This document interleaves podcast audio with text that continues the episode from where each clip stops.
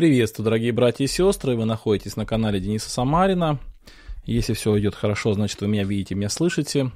И это 94-й выпуск ответов на ваши вопросы. И сами ответы начнутся через 10 минут, поэтому если вы слушаете меня в записи, то можете сразу перематывать на 10 минут, потому что пока мы а, подождем всех, кто хочет присутствовать в онлайн, и я скину ссылочку в свой телеграм-канал.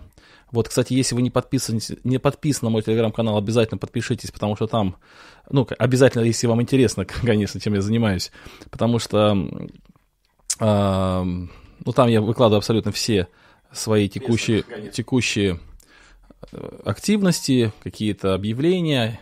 Ну, в общем, чтобы в, быть в курсе ситуации, то, конечно, стоит э, подписаться. Так, значит, э, найти его легко. Служение Дениса Самарина поиске впишите в Телеграме, и вы найдете его. Так, итак, я скинул ссылочку туда, и теперь жду, кто присоединится. Так, уже присоединился Дмитрий, Украина Каменская, приветствие, Дмитрий. Э, Самигар, здравия. Ага. Алена, приветствие. Стабго, Стак Гольм, рады, рад видеть. От э, Еврам, да, привет, Еврам. Ага, приветствую еще, значит, ну, потихонечку подождем, пока все присоединятся, друзья. Наше а, общение начнется ровно через 8 минут. Вот. Так, про, прошло, пришло вопросов много, но я об этом еще сейчас скажу. Приветствую из Сум. А, так, пока вы напишите, Нижний Новгород присоединился, Курск. Напишите пока, насколько хорошо видно, насколько хорошо слышно. Такая стаби- стандартный такой вопросик. Вот.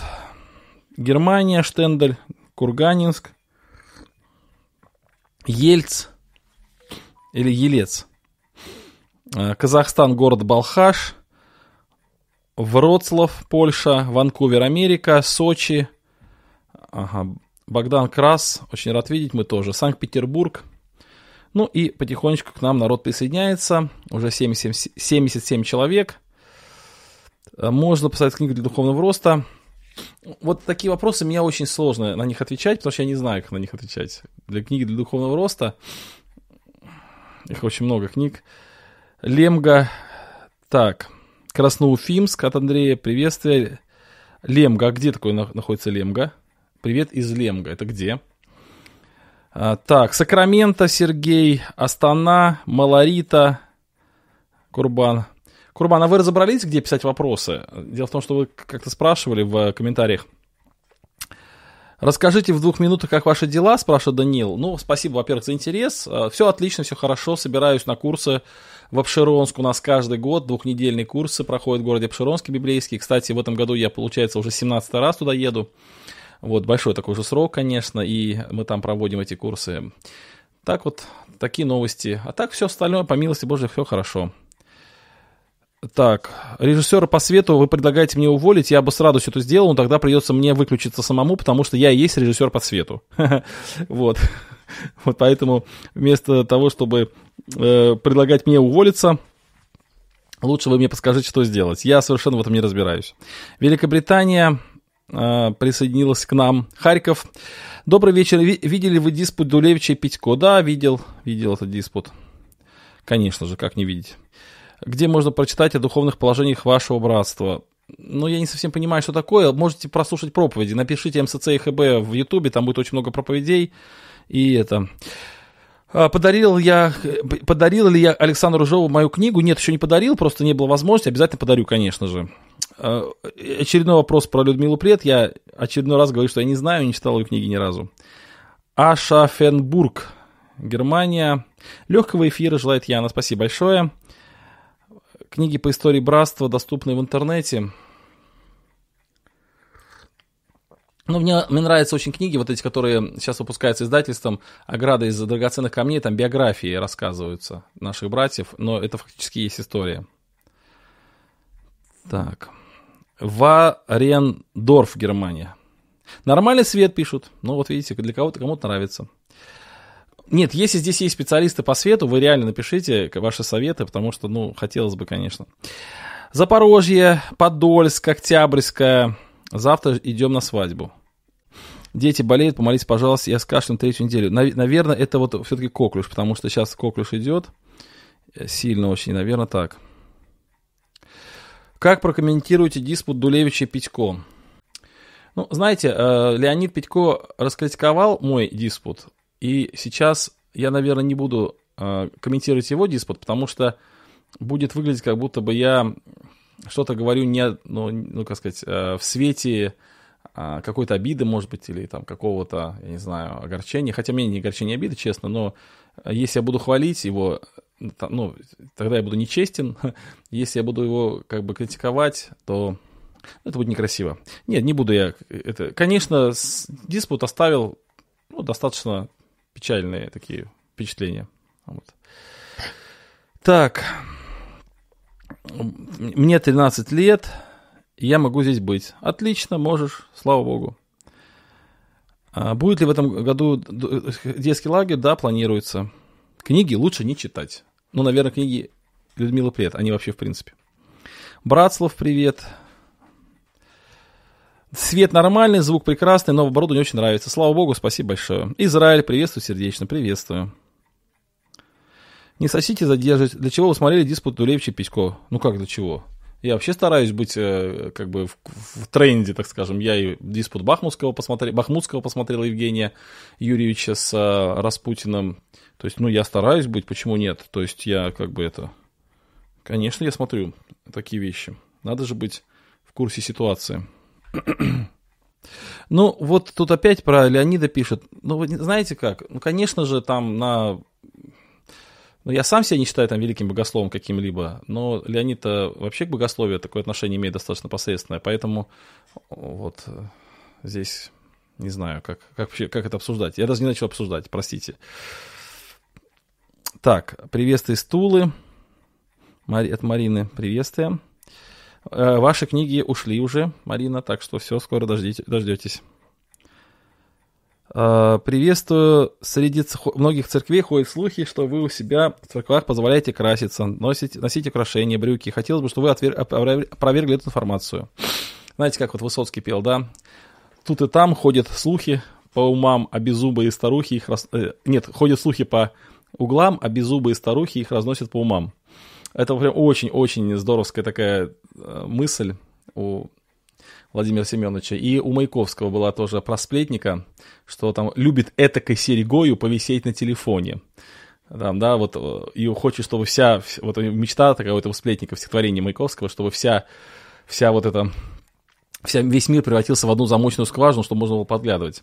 Для меня огромнейшим удивлением вообще ходит, огромнейшим удивлением для меня является то, что в принципе, где-то что-то говорят про нашу церковь. Вот я, например, не вспоминаю ни одной случая, что в нашей церкви мы говорили про другие церкви. Вот таких случаев вообще не вспоминаю. Странно, конечно. Ну, конечно, это все слухи. Конечно, это, как сказать, вот... А, не знаю даже назвать. Это, ну, какие-то сплетни какие-то, недостойные внимания, недостойные даже какого-то абсолютного обсуждения.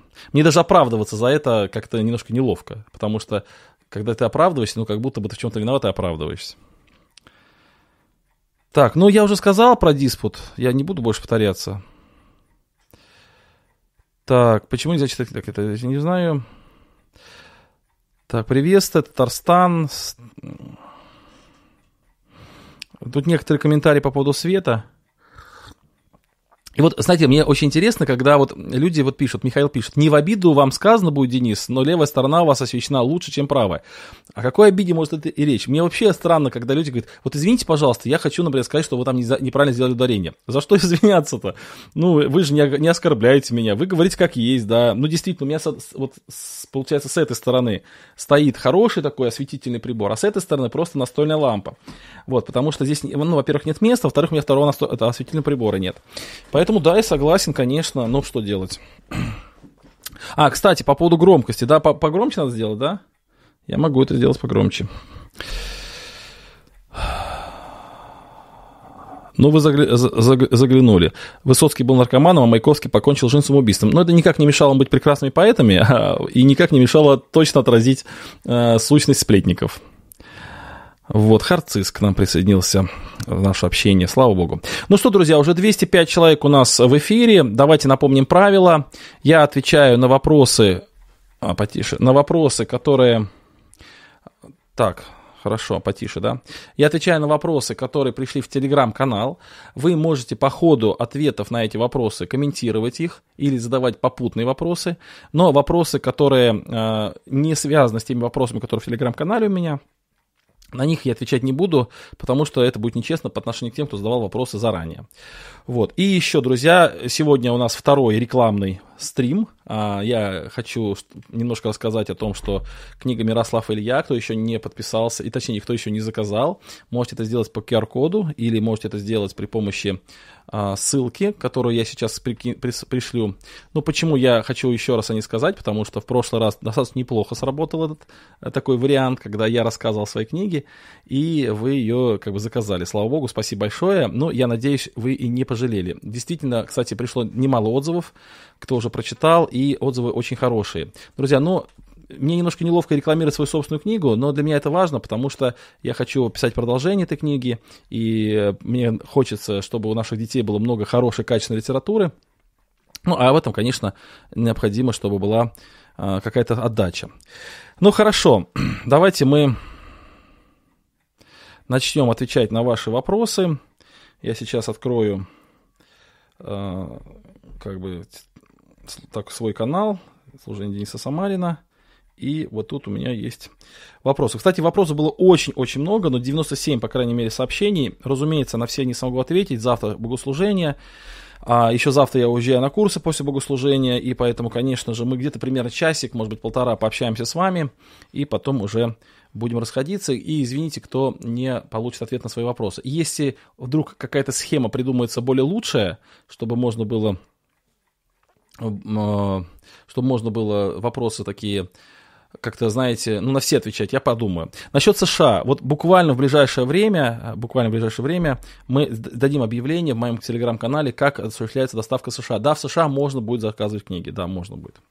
Привет из Украины и из Абхазии. Хорошо, итак, при, приветствую вас, Денис Владимирович. Призыв «Всегда радуйтесь в Господе». Я буду некоторые вопросы сокращать, потому что мало времени. Я достаточно безэмоциональный, на многие вещи смотрю равнодушно. Раньше, в первый год уверования, мысль о спасении, о Царстве Небесном, о любви Божией, я наполнялся восторгом, дух приподнимался. Сейчас вдохновения нет. Я, конечно, получаю положительное общение, эмоции от общения с братьями и сестрами, но нет полного равнодушия. Но все же меня это беспокоит. Что значит всегда радоваться? А, вообще вот так вот, если, конечно, говорить на скидку, Даниил, то у вас абсолютно нормальная ситуация. Человек так устроен, что он не может все время испытывать восторг. И все люди очень разные, эмоциональные. Есть люди более спокойные, есть менее такие, ну, более эмоциональные. И ваша ситуация абсолютно нормальная, когда вы спокойно воспринимаете ту, то состояние, в котором вы находитесь. А, под фразой «всегда радоваться» не подразумевается, что человек должен всегда абсолютно испытывать восторг и смеяться и так далее. Бывает случай, когда человеку нужно плакать. И плачьте с плачущимися. Плачьте с плачущими. Но это не означает, что человек, который плачет, он не должен радоваться. То есть радость – это такое внутреннее спокойствие, внутреннее доверие, внутреннее основание на Божьей любви, внутренняя уверенность в том, что человек имеет общение с Богом и так далее. То есть это такое тихая радость, это такая радость не бурная, это радость больше такая э, твердая какая-то какая-то фундаментальная радость, основанная на таком вечном э, на вечных, на вечных обетованиях. Поэтому я думаю, что все нормально, не нужно сильно по этому поводу переживать. Римлянам, ваша покорность вере всем известна, поэтому я радуюсь за вас. Это Ольга Сергеевна спрашивает. Чтобы, но желаю, чтобы вы были мудры на добро и просты на зло. Объясните, пожалуйста, как это на деле быть мудрым на добро и быть простым на зло. Ну, здесь э, тоже не все абсолютно, все абсолютно не сложно. Дело в том, что быть мудрым на добро, оно подразумевает такое осознанное стремление к, ну, к добрым делам. То есть осознанное стремление. То есть человек должен искать. Вот мудрость, да, в чем проявляется? Искать, распознавать осознавать, а, искать возможности, совершать добрые поступки с, разум, с, разум, с разумностью такой определенной, да, не просто э, исходить из тех возможностей, которые сейчас есть, но как-то планировать. Например, человек, ну, допустим, простой пример, да, а, иногда вот бывают курсы, и братья спрашивают, кто возьмет на ночь, и кто-то говорит, а у меня вот нет там постельного белья лишнего, комната есть, а постельного белья нет. А почему нет? Почему вы заранее не побеспокоились? Почему вы не сделали, вы же знали, что когда-то будут курсы, когда-то будут гости, когда-то будут, а, может быть, братья приехать, будут нуждаться в ночлеге, почему вы не побеспокоились? То есть вот это такое, знаете, простота на добро, то есть э, мудрость на добро, прошу прощения, то есть быть, э, думать о том, как бы сделать добро. Или вот бывает, мы в фондом, фонде объявляем сбор, ну, какая-то там дом сгорел, и там больной ребенок. И, а кто-то, говорит, а у меня вот денег нет. Вот, э, а почему ты не отложил на добродетельность? Вот Павел говорит, откладывайте каждую неделю. Когда я приду, что у вас были деньги, да? То есть такая мудрость на добро. То есть думать, как я могу помочь. Или вот в церкви есть какой-то человек, который нуждается в любой помощи. А мы говорим, ну у нас нет возможности. А если подумать? А если подумать, то возможность найдется. А простые на зло, это как бы наоборот. То есть э, быть бесхитростным, то есть не, э, не думать о зле вообще, то есть не, не планировать зла. То есть быть простым на зло. То есть человек бесхитростным, беззлобным, а, не коварным, а, сохранять, это, это означает, чтобы быть таким, ну, невинным, что ли, чистым, чтобы не позволять злу омрачать там сердце, мысли, ну и так далее. Поэтому, то есть на зло мы простые, такие, как дети малые, то есть не разбираемся во зле, а на добро мудрые, в добре мы хорошо разбираемся. Вот такая вот, а, такой ответ на ваш вопрос. Эрик спрашивает, у меня вопрос по книге Иова. Как относиться к словам и Елиуя? О друзьях Иова Бог говорит, что они говорили о нем не так верно, как Иов. Но и Елиуй не был в числе трех друзей, ну и так далее. Вот. Ну, в общем, мысль такая про Елиуя. Вообще, на самом деле, конечно, это вопрос очень сложный, и для меня он непонятный до конца. И он вызывает много спорных вопросов, спорных таких вот рассуждений в библейской экзегетике у разных авторов. Поэтому здесь, конечно, я просто какое-то мнение выскажу. Вообще, Елеуй, он занимает такое уникальное место в книге Иова, потому что его речь находится между диалогами Иова и его трех друзей, вот Елифас, Вилдат, Сафрам, Сафар и речи Бога. То есть он как бы между ними находится, да. И в отличие от трех друзей Иова, а, о которых Бог говорит, что они не говорили обо мне так верно, как говорил раб мой Иов, Елиуй не подвергается непосредственному осуждению со стороны Бога. То есть как бы вот тоже такая уникальность в этом плане. И от, Елиуй отличается, его речи отличаются от... Ну, не, сам Елиуй, во-первых, отличается от трех друзей Иова. Во-первых, он Э, молодой, то есть представлен как молодой человек, который ждал своей очереди говорить из уважения к старшим. Вот. Э, потом он достаточно такой категоричный человек, то есть его подход к, к речи достаточно необычный. Потом он, э, его, от, отличаются его аргументы в книге Иова, отличается от аргументов или от речи трех друзей. Хотя Елиуй тоже критикует Иова за его высказывание.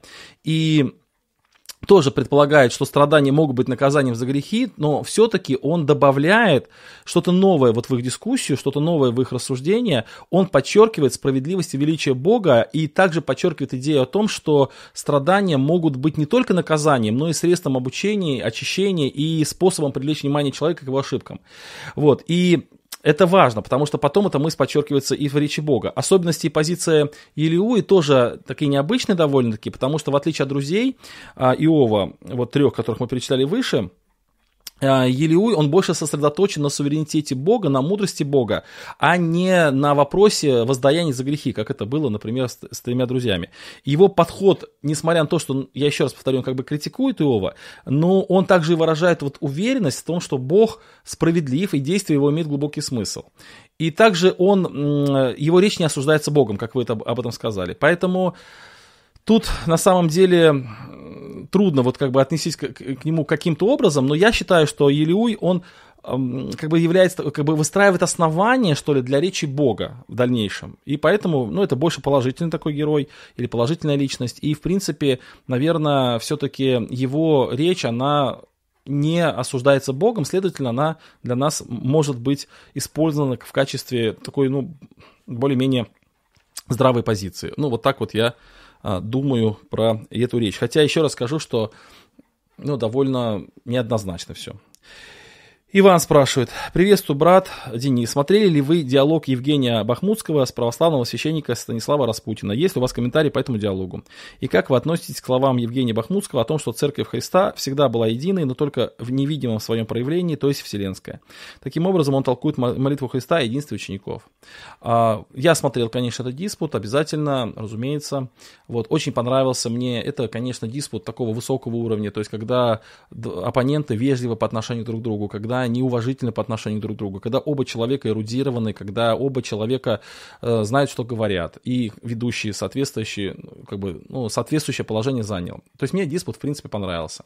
А, конечно, я пришел к выводу, что и после моего диспута с Дулевичем, и после вот э, этого диспута, что, конечно, в так, такие, такие диспуты очень полезны, но, наверное, от них какой-то супер практической пользы ожидать сложно, потому что вот если оппоненты весьма вежливы, то они не позволят себе сказать до конца все, что они считают нужным сказать. Ну, например, даже когда Станислав э, православный сказал о том, что они не считают, ну, баптисты не считаются как бы церковью, и он сказал это достаточно, так знаете, с каким-то смущением, что ли, как мне показалось, и это вызвало определенную реакцию, что не является ли это гордостью, но действительно это их учение, и даже Евгению пришлось, Евгению Юрьевичу пришлось как-то защищать позицию э, вот э, Станислава, он сказал, что ну, это уже не лично против меня, это их такая позиция, но все равно это сразу видно было, что вызвало определенное такое смущение, потому что, ну, да, позиция как будто бы не очень правильная, как будто бы гордость какая-то, но это действительно позиция православной церкви. Но э, разумеется, что вот в таких диспутах очень сложно э, говорить все, что ты считаешь нужным, потому что ну, это просто не позволяет даже тебе вежливость и так далее. Потом, все-таки православные баптисты во многих своих вещах находятся на разных фундаментах, и вот нужно разбирать эти фундаменты, а это очень тонкий, тонкий кропотливый труд. Вот этот межконфессиональный диалог, он должен быть на уровне э, каких-то вот богословов и не на уровне диспутов. И это сложно, и этим никто не занимается практически, редко. Вот поэтому, да, мне кажется, они полезными, но от них, э, от этих диспутов ожидать какой-то очень большой практической пользы, наверное, не стоит. Что касается Евг... Э, заявления Евгения о том, что церковь была всегда единой я с ним согласен. Я вообще считаю, что э, вот эта концепция, именно евангельская концепция, что церковь, она поместная церковь. Вот именно вот там ейская, там московская, там или там питерская, там или еще какая-нибудь поместная церковь конкретно, где есть народ, где есть э, избранные служители этой церкви, где есть э, апостольская вера. Вот это и есть поместная церковь. И церковь вселенская, тело Христова, состоит из этих поместных церквей. И в этом плане, конечно, да, церковь, она была единой всегда. Вот поэтому я, мне близка эта идея. А, Юлия спрашивает. Здравствуйте, Денис Владимирович. В письме к Колоссянам апостол Павел пишет, смотрите, братья, чтобы кто не увлек вас в философию. Есть категория верующих, которая ссылается на этот отрывок и говорит, что христианин не должен изучать философские учения и историю философии в целом. Но, на мой взгляд, здесь речь идет о том, не, не об этом. К тому же мне известны другие примеры. Скажите, пожалуйста, что вы об этом думаете? Смотрите, какая ситуация. Вообще слово философия – это любовь к мудрости. И э, поэтому здесь ни в коем случае не нужно подозревать, что апостол Павел э, сопротивляется любви к мудрости или к поиску знания какого-то, или к тому, чтобы человек искал ответы на свои вопросы. Он вряд ли, не то что вряд ли, он ни в коем случае этого не мог, э, не мог говорить, потому что в другом тексте он говорит, мудрость мы проповедуем среди совершенных, то есть мудрость. Когда он говорит о, о юродстве проповеди, и некоторые верующие, они ссылаются на этот текст и говорят, что вот зачем нам образование, зачем нам учиться, вот юродство проповеди. Но апостол Павел говорит о юродстве проповеди именно для начальных христиан, христиан. А потом он говорит о том, что мы проповедуем и мудрость тоже. Мудрость тоже мы проповедуем среди совершенных, то есть среди тех людей, которые уже а, определенные познания имеют. Вот, ну и Ветхий Завет, книга притч, а, много говорит о мудрости и о премудрости даже. Поэтому, конечно же, любовь к мудрости, любовь к философии, то есть поиск мудрости, поиск ответов, это очень хорошее качество. И причин, если ты будешь отыскивать их как серебра и как а, золото будешь отыскивать, то есть как вот этот разум, стремиться к разуму, к мудрости, то они будут хранить тебя. То есть это хорошо. Храни здравомыслие и рассудительность, так написано. А, вопрос только в том, кто является источником этой мудрости или чью, чью школу школу ты принимаешь. И поэтому э, во времена Павла было очень много греческих различных школ, направленностей. И он говорит о том, что не увлекайтесь этим. Есть мудрость во Христе, есть э, христианское обоснование этого мира. Когда я учился в университете, в институте, у нас был профессор философии, он говорил, он был светский человек, он говорил о том, что самая совершенная философская система – это христианская философская система. То есть христианство действительно обладает вот этим знанием о мире, оно не противоречиво объясняет устройство мира духовного, физического, поэтому это в какой-то мере ну, можно назвать философией, христианской философией. И а, важно, чтобы просто человек искал ответы на вопросы во христианстве, и поэтому э, даже, и даже используя для этого нарративы философских систем или язык философских систем. Или даже изучая философию, он все равно ищет ответы именно в христианстве. Кстати, вот для меня это тоже важно, потому что когда, например, я стал изучать эм, экзистенциализм, да, то есть вот как раз вот философию, которая э, показывает вот поиск человеком человека, то я понял, что экзистенциализм, он ставит вопросы, но ответы на эти вопросы дает христианство, потому что именно Христос человек, И э, нельзя найти человека вне Христа. Вот Карл Барт, кстати, об этом пишет, вот как мы сегодня об этом узнали в диалоге с одним человеком. Вот, то есть нельзя человеку, э, нельзя человеку найти человека вне Христа. Христос и пришел для того, чтобы сделать из человека человека или вернуть человеку человека. Вот, поэтому, конечно, вот если наша философия, она э, как бы и и путь, и цель имеет вот предание этого мира или стихи этого мира, вот от этого нужно уклоняться. Но если это все, все ведет ко Христу, то это хорошо. Так, 321 человек с нами. Напоминаю, что QR-код это ссылочка, которая ведет на заказ моей книги Мирослав Илья. Приключения Мирослава Ильи. Это сегодня такой рекламный стрим. То есть я написал книгу для, про двух мальчиков, которые один верующий, один неверующий. И эта книга очень э, аккуратненько подходит к вопросам веры. Там есть и тема евангелизации, и тема свидетельства, но я постарался показать так, как это в реальной жизни происходит. И, кстати, достаточно много в этой книге э, таких отсылок на мою личную жизнь, такая немножко автобиографическая, автобиографическая, автобиографическая книга. Вот.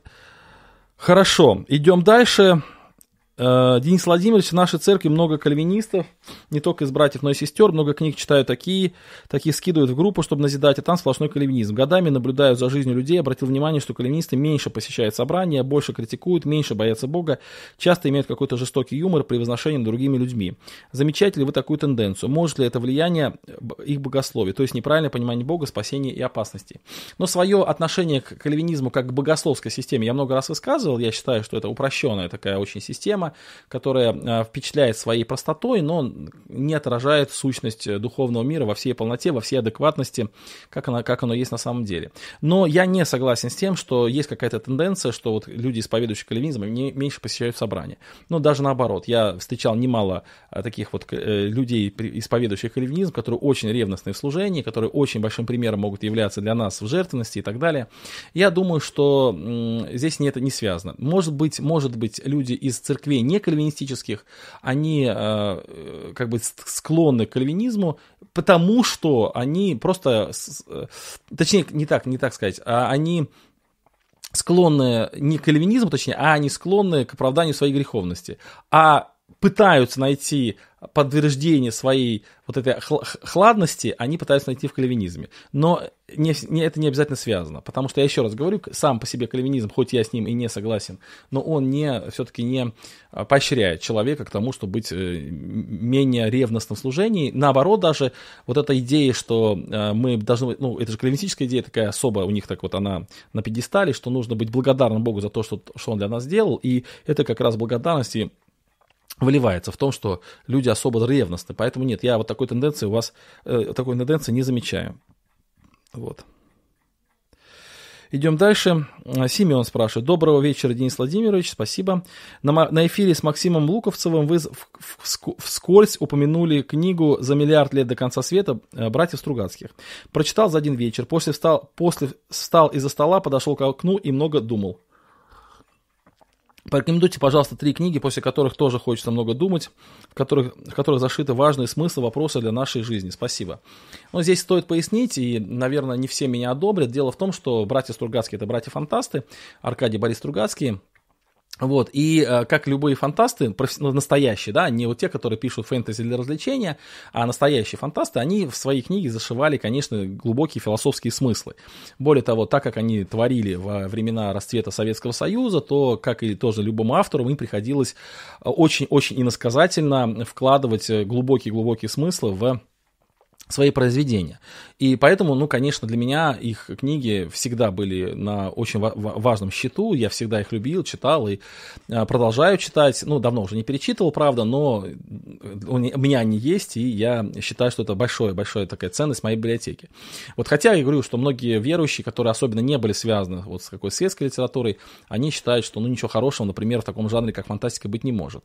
Вот, ну, здесь просто нужно немножко посмотреть на этот жанр по-другому.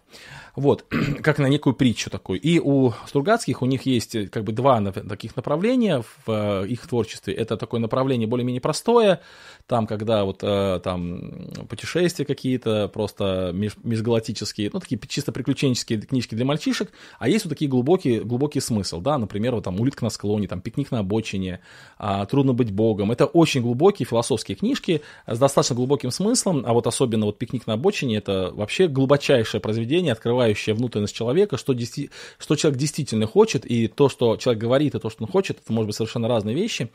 Вот, поэтому, если спрашивать о книгах, которые посоветуют, ну, например, вот, допустим, вот я уже сказал, да, вот «Трудно быть богом», «Пикник на обочине» и «Улитка на склоне». Это из Стругацких.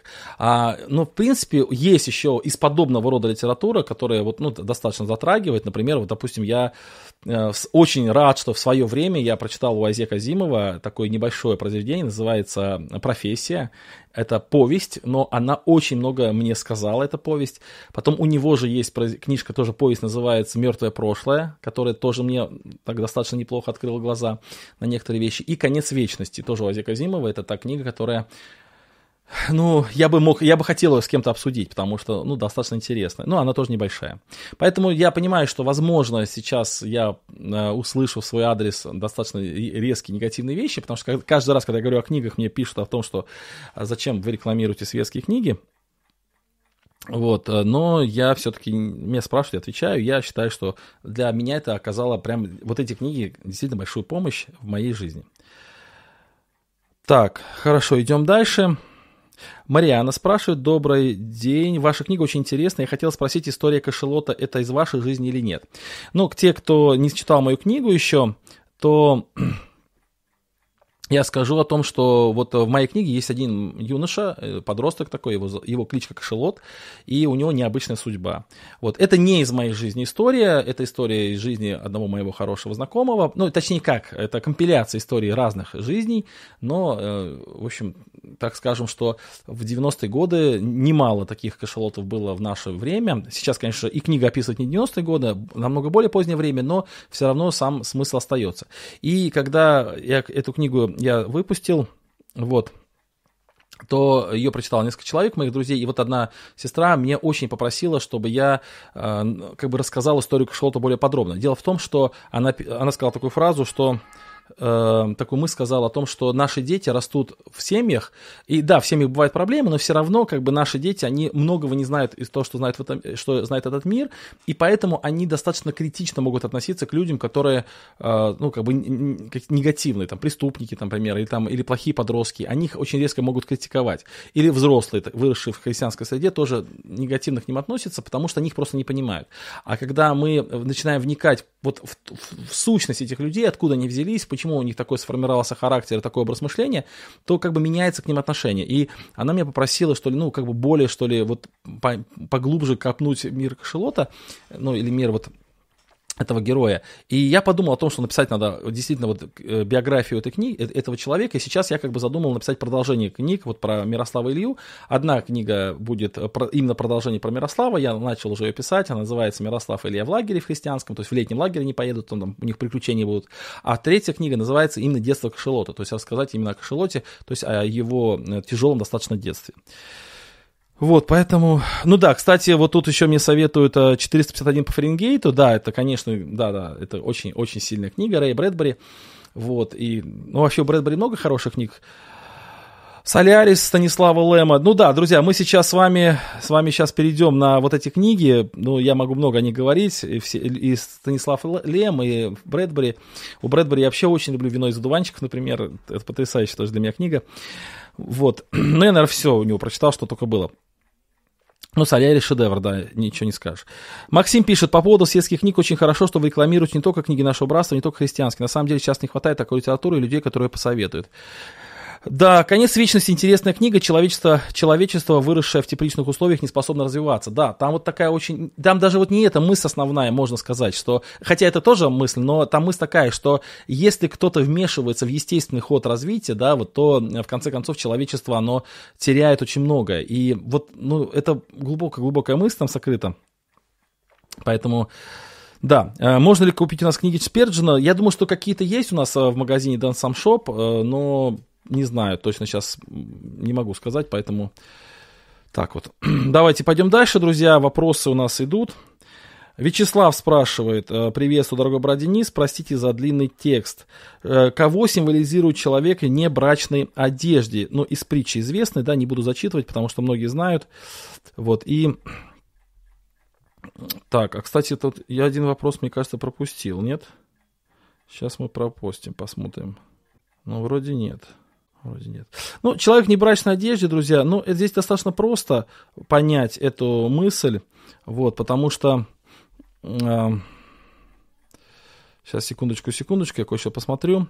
А, потому что в то, в то время было принято, чтобы люди, пришедшие на брачный пир, они а, имели либо собственную брачную одежду, либо им выдавали брачную одежду, чтобы это было а, ну, уважительно к гостям, чтобы это было уважительно к самим хозяевам, к жениху и невесте. И человек, который находится на брачном пиру в небрачной одежде, тем самым он как бы говорит о том, что я хочу быть здесь на своих собственных условиях. То есть я не, не готов подчиняться тем законам, стандартам, тем правилам, которые приняты в этом обществе. Более того, если у него не было брачной одежды, он мог ее получить бесплатно совершенно, он этого не сделал. То есть он остался в своей одежде, потому что он не хочет э, вот, быть, жить по правилам вот этого дома. И такой человек будет извергнут, извергнут потому что Э, это неправильно. И вот как бы Господь, Он говорит о том, что невозможно быть с Богом вне э, как бы Его правил, вне Его э, как бы его требований. То есть, если ты хочешь быть с Богом, ты должен быть такой, как Он хочет. То есть, ты не можешь быть с Богом таким, как ты хочешь.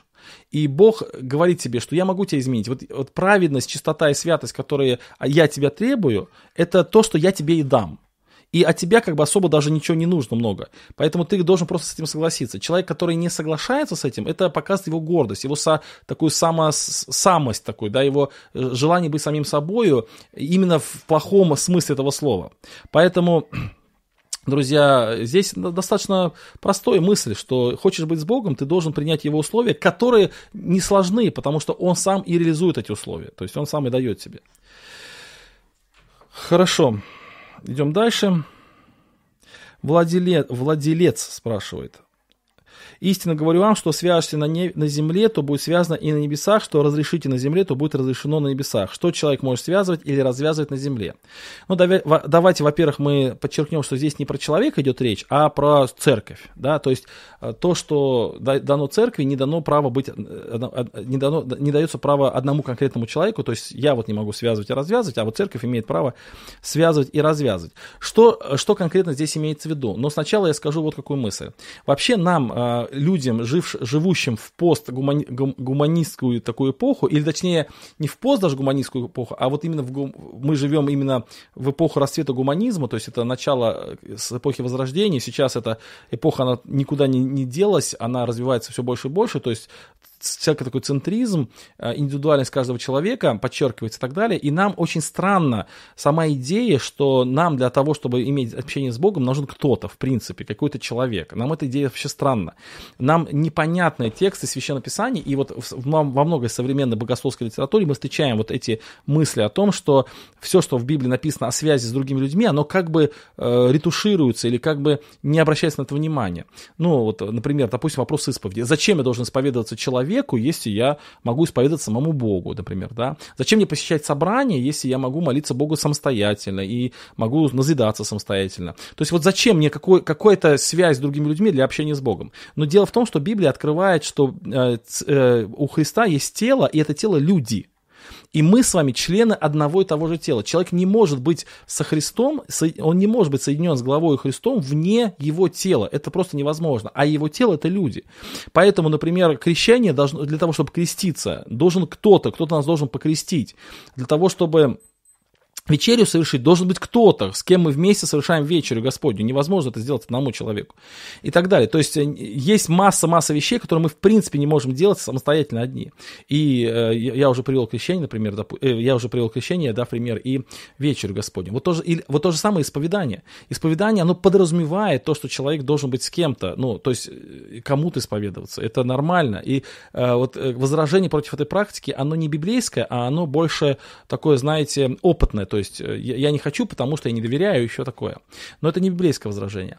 Вот то же самое прощение грехов. Как, как будто бы нам кажется, что э, для прощения грехов нам не нужны люди, э, нам только Бог. Но это не так. И Библия говорит о том, что для прощения нужны люди в том числе.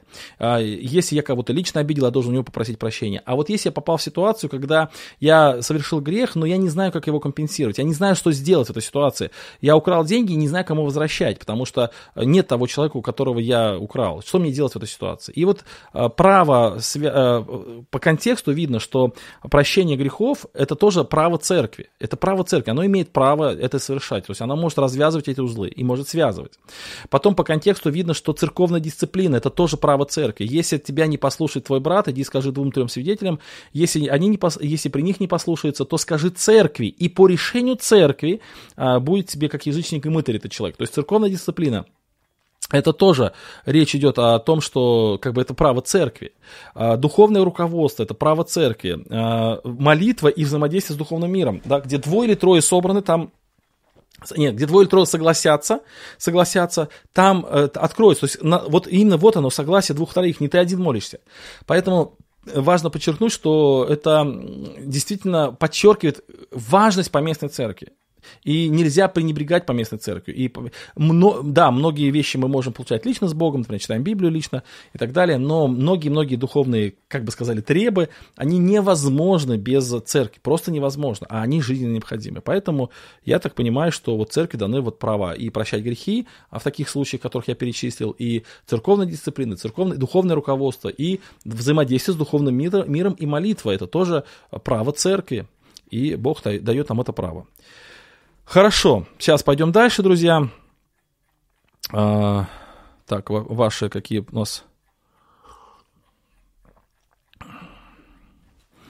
Ваши комментарии прочитаем. Еленская, не знаю. Так, я на вопросы не отвечаю, которые не пришли в Телеграм, а только те, которые э, в Телеграме, и, и здесь те, которые вы добавляете. Так, как, а как э, человек попал на брачный пир, не брачную одежду. Ну, как пришел и попал, зашел. Вот. Мне 55 лет, в школе любил читать фантастику. Сейчас первая книга, на которую люблю, это Библия, техническая литература. Ну, время же идет, да, люди меняются. Денис, как мне научиться читать книги христианские, если я не люблю читать? Библию читаю два раза за 17 лет, что мне делать? Ну, знаете, каждый человек особый, да, человек. Ну, просто выделите какое-то время для чтения. А, например, там 15 минут в день хотя бы. И найдите книги, которые вам и реально интересны. То есть э, в христианской литературе очень много разных жанров. Биографии там, э, какие-то художественные книги христианские, разные. Найдите какую-то книгу, которая вам вот заинтересует вас, и вы полюбите читать. Сам пришел со своей праведностью, всадник на белом коне, самоправедный, побеждающий христианин. Всадник на белом коне из книги Откровения – это Христос. Баптистов православные представили с переводом не, обещ... не обещание Богу доброй совести, а просьба к Богу о доброй совести. То есть налицо прибавление к Писанию. Так, это непонятно. Ну, точнее, понял, но это слишком большой ответ. Антологически человек создан жить в социуме. Да, так и есть. Угу. Тогда же не было еще церкви. Но Христос, почему не было церкви? Он говорит, я создам церковь мою. И он рассказывает о церкви. То есть, говорит, я создам церковь мою, и потом рассказывает о ее функциях. Так. Иногда церковная дисциплина перебарщивает. Да, иногда перебарщивает. Действительно так и есть. Но это не означает, что ее не должно быть. Вот у нас с вами, у нас с вами э, вот такой подход, да, что если есть какие-то какие перебор, переборы где-то, значит, давайте полностью отменим. Так нет. Вот, например, в стране тоже бывает, в любой стране, там, я сейчас не беру какую-то конкретную страну, бывает там перекосы с законом, да, вот. Это не, или там су, су, судьи бы несправедливые, или там в тюрьмах сидят очень много невинных людей. Но это не значит, что давайте суды отменим. Или давайте законы подменяем. Или вот полиция бывает, в любой стране она злоупотребляет. Давайте полицию отменим. Ну, так не делается, потому что иначе анархия будет. Вот то же самое здесь. Да, бывает бывает, идиотрефы бывают, бывают и всякие глупые решения, все бывает. Но это не значит, что этого не должно быть. В смысле, не должно быть вот э, церковного устройства. Здесь вот такая ситуация. А, так, как вы относитесь к книгам Николаса Райта? Ну, достаточно положительно, но книгу вот «Главная тайна Библии» я не читал. Анастасия спрашивает, приветствую вас, Денис Владимирович. Это вопрос был, кстати, от Сергея. Анастасия спрашивает, приветствую вас, Денис Владимирович, спасибо за многократный труд. Вот. А, он, будучи образом Божьим, не почитал хищением быть равным Богу, но уничижил себя самого, приняв образ раба, сделавшись подобным человеком, по виду став как человек. При изучении Евангелия от Иоанна, первой главы, коснулись этого отрывка в теме отношения между Богом и Отцом, Отцом и Иисусом. Было сказано, что до того, как Иисус пришел на землю, Отец и Слово были равны, а после того, как Иисус пришел на землю, стал плотью Сыном, Он перестал быть равным Богу Отцу, подчинился Ему, и эту цену Он несет э, по сей день. Так ли это? Когда мы говорим о равенстве и подчинение между ипостасями, что это значит? Спасибо большое за ответ. Ну, вообще, друзья, когда мы говорим о каких-то таких э, вещах, нужно быть очень аккуратными, потому что тут недалеко до ереси.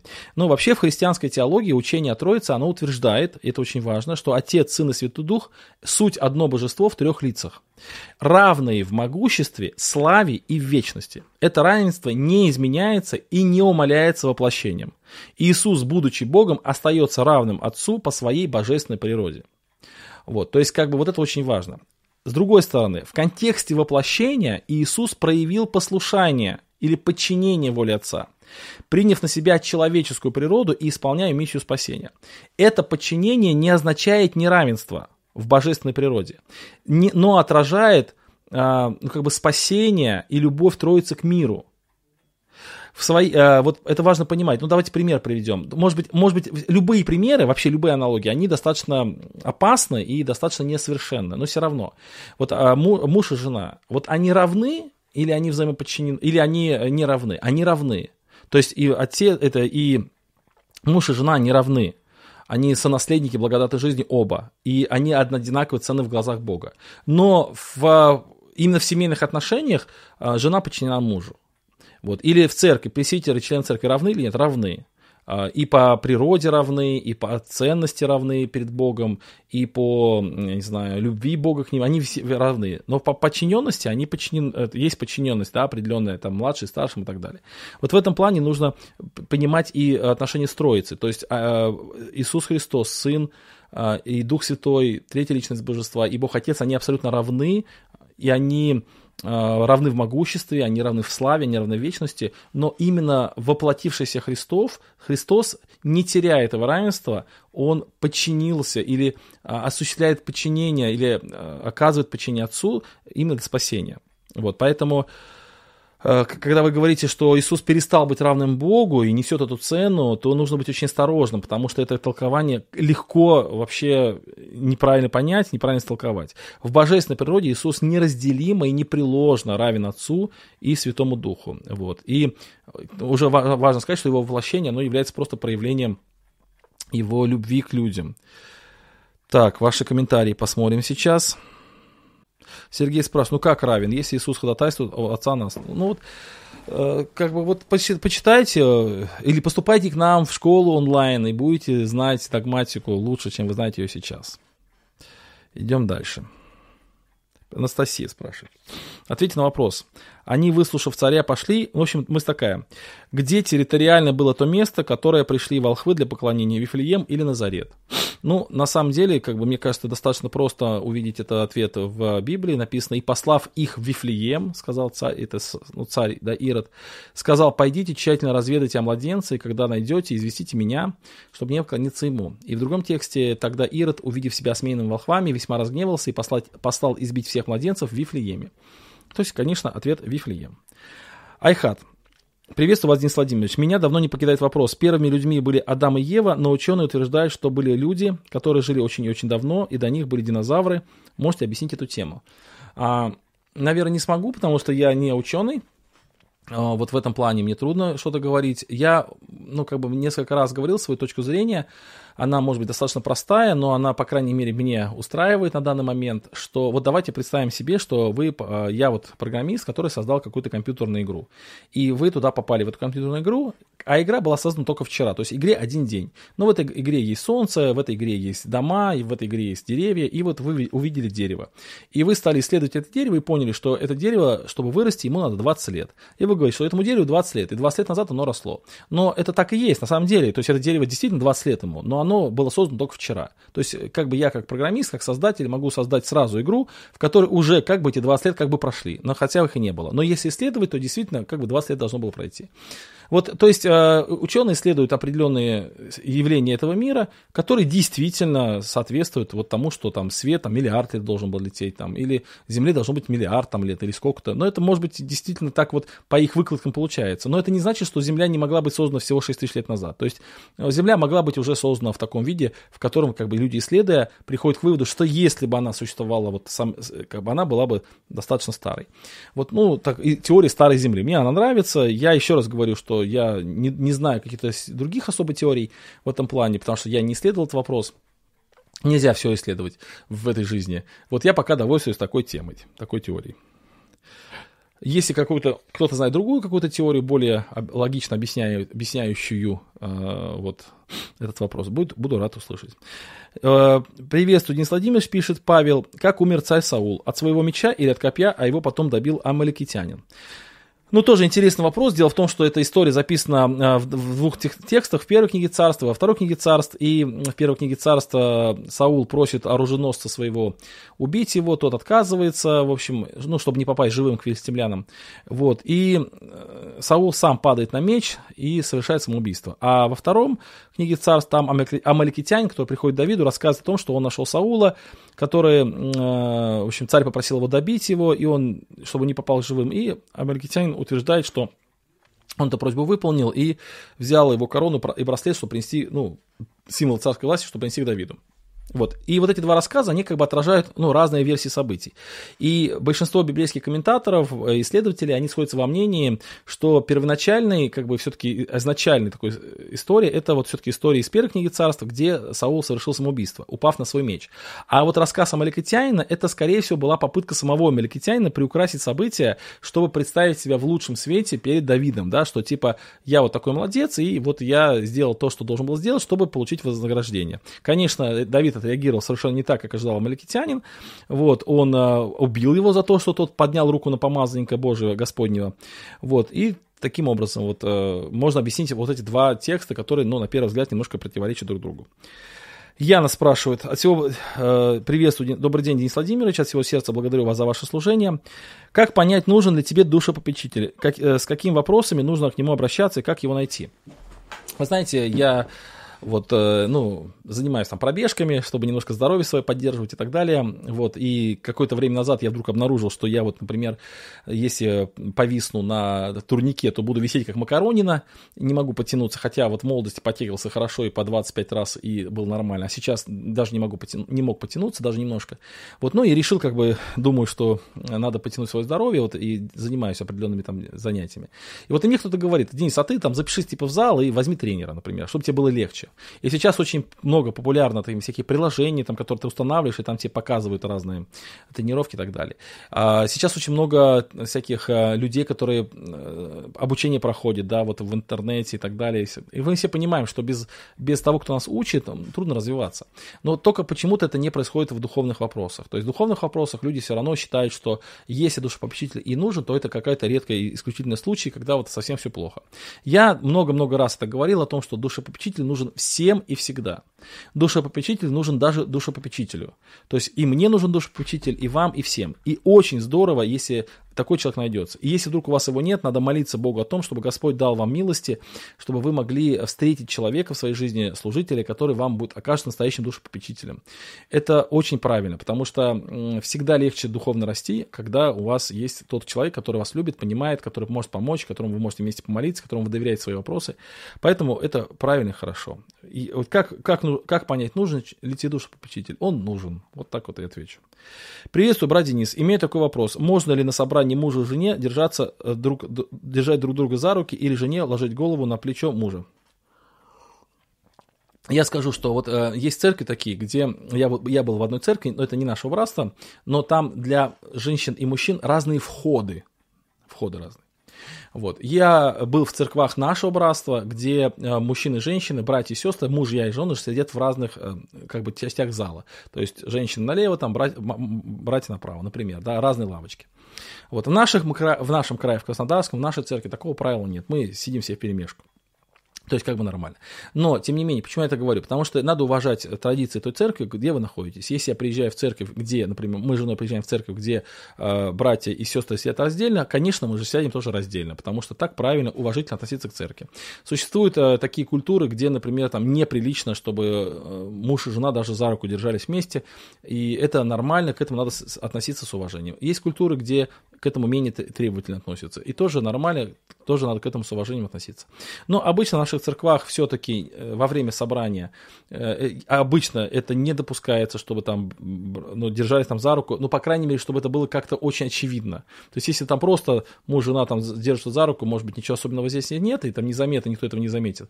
Но если это хоть как-то заметно, то, конечно, лучше воздержаться. Если вдруг в вашей церкви, ну, судя по вопросу, если бы вопроса не было, скорее всего, вы его не задавали бы, если в вашей церкви есть какое-то противление тому, то какая проблема просто этого не делать? Зачем, зачем настаивать, да? Неужели там единственное место, где вы можете подержаться за руку или положить э, плечо друг на друг, друг, друг, голову друг другу на плечо, это церковь, да? Вот, ну, как бы есть же масса других мест, где это можно сделать. Если в вашей церкви это выраж...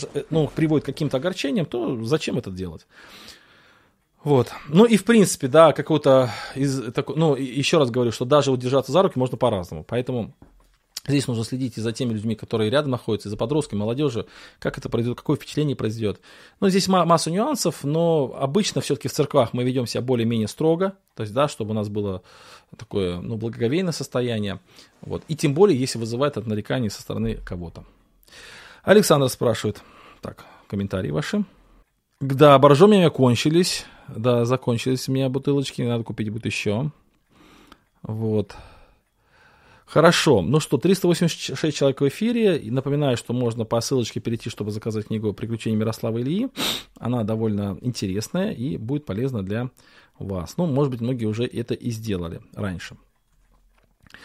Так, э, Александр спрашивает, приветствую, брат Денис, в Иакова написано, Бог не искушается злом и сам не искушает никого, а в молитве, которую Иисус учил учеников, есть такие слова, не веди нас в искушение. Так написано, если переводить из греческого, из греческого и с английского. Вести – это значит совершить какое-то действие, а не вести – это значит не совершать. Возникает вопрос, как он может вести в искушение, но не делает этого, если мы просим об этом в молитве. Ну, э, вы знаете, еще написано, Бог искушал Авраама. Вот. То есть написано, Бог искушал Авраама, а Яков пишет, Бог не искушает никого. Здесь нужно просто понимать, что э, когда Яков говорит об искушениях, он там говорит о...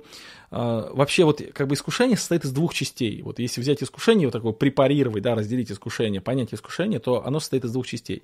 Первое – это э, обстоятельства. То есть человек попадает в некие обстоятельства. Например, допустим, он попал в обстоятельства, где, допустим, увидел что-то скверное, или где ему предложили нечестную работу, или, например, он опоздал на поезд. Это обстоятельства, да, вот. А второе – это реакция на эти обстоятельства. Например, человеку предложили, предложили нечестную работу, предложили обман на работе с целью заработка хорошего. И вот реакция на эти обстоятельства, она от чего зависит? То есть обстоятельства зависят от Бога. То есть Бог часто ну, как бы, ну, не часто, а Бог влад... владыка обстоятельств. Ну да, здесь можно говорить о том, что человек тоже принимает участие, но сейчас мы не об этом. То есть Бог владыка обстоятельств. И вот человек попал в обстоятельства какие-то сложные. А вот какая реакция у человека на эти обстоятельства, это зависит от его внутренности. Поэтому Иаков и говорит, в искушениях никто не говорит, Бог меня искушает, потому что каждый искушается, увлекаясь, увлекается, каждый искушается, увлекаясь, обольщаясь собственной похотью. То есть вот в человеке есть похоть, которая и реагирует. Если бы у человека не было вот этой внутренней похоти, он бы не реагировал на обстоятельства. Для кого-то обстоятельства легко проходят, вот он попал в эти обстоятельства и не искушался вообще. А кто-то искушается сильно в обстоятельствах. Ну вот, например, я никогда там не пил, не был алкоголиком, там никогда не был зависимости, и поэтому, когда я вдруг попадаю там в магазин ликера водочный, меня вообще никаких проблем это не испытывают, то есть у меня нет искушения, там нет тяги, нет желания, я не борюсь абсолютно, я просто прошел, прошел, у меня больше тяга, искушения и переживания к Кока-Коле, чем, например, к ликеру какому-нибудь, вот, или коньяку. А у кого-то есть к этому тяга, то есть э, это значит, у него есть внутри какое-то вот то, что живет, да, что вот показывает. Искушение это какой аппарат МРТ, который просвечивает и показывает, что у тебя внутри. Зато у меня есть к другому чему-то искушение, а у этого человека нет. Вот, и поэтому вот искушение из двух частей. И вот Яков пишет, не говори, что Бог тебя искушает. Не Бог тебя искушает, тебя искушает твоя внутренность, твоя, твоя сущность. А Бог тебя может вводить в обстоятельства, где проявляется твоя внутренность. Вот э, таким образом. Поэтому и Христос молится, чтобы, ну, как бы, Господи, не допускай до нас вот, излишне больших обстоятельств, а, в которых мы можем искушаться. И, ну, Бог так и делает, он, иску... ну, он как бы дозированно все это делает для того, чтобы помогать нам в нашем духовном духовном росте, он не открывает нам нашу внутренность во всей полноте, чтобы сразу мы там не уж сильно разочаровались и не сильно переживали, а потихонечку открывает нам самих себя, чтобы мы могли приводить наше духовное состояние в порядок. Так, идем дальше. Сейчас я вопрос. Я когда отвечаю на вопрос, потом смотрю ваши комментарии. Следующий вопрос. Владимир спрашивает. Денис, приветствую. Впрочем, спасется через чудородие, если появят вере, любви и святости. Дальше вопрос не буду читать, потому что а, здесь а, отношения мужа и жены, и их разные отношения к, к, к вопросу чудородия. И мой вопрос – как вы считаете, спасется ли жена через чадородие или нет, и должен ли муж э, как бы заставлять? Заставлять, конечно, муж ни в коем случае не должен, это все-таки у нас не, не такой строй, когда мы кого-то можем заставлять, но мое мнение, что да, конечно, чадородие это для женщин это важная часть ее спасительной деятельности, так скажем. То есть э, спасается человек, в том числе и через чадородие женщина. И это не, конечно, вот э, я, меня там умиляют просто вопрос такие вот, э, но под прошлым видео тоже, где об этом речь шла, меня сразу спрашивают, а сколько нужно детей, чтобы спастись. Вот есть такие люди, вот они считают, что вот они какой-то вопрос придумали, очень хитрый, на который, когда я готовился к этой теме, я не подумал об этом вопросе. И вот я говорю, например, да, я считаю, что спасется через чадородие. И мне сразу пишут, ага, а вот если, например, 5 родила, спасется или не спасется? А если вообще детей нет, что, не спасется? А если не замужняя? Друзья, ну, э, здесь, когда мы говорим, что спасется через чадородие, мы не имеем в виду количество детей и так далее. Мы имеем в виду, что человек, да, женщина, она доверила этот вопрос Богу. То есть Бог сам использует вопрос чадородия для формирования женщины во спасение. Вот. Ну, я по этому поводу писал пару статей, у меня на сайте они есть, denis-samarin.ru, можете в поиске забить э, про э, «Спасет через чадородие», найдете эти две статьи.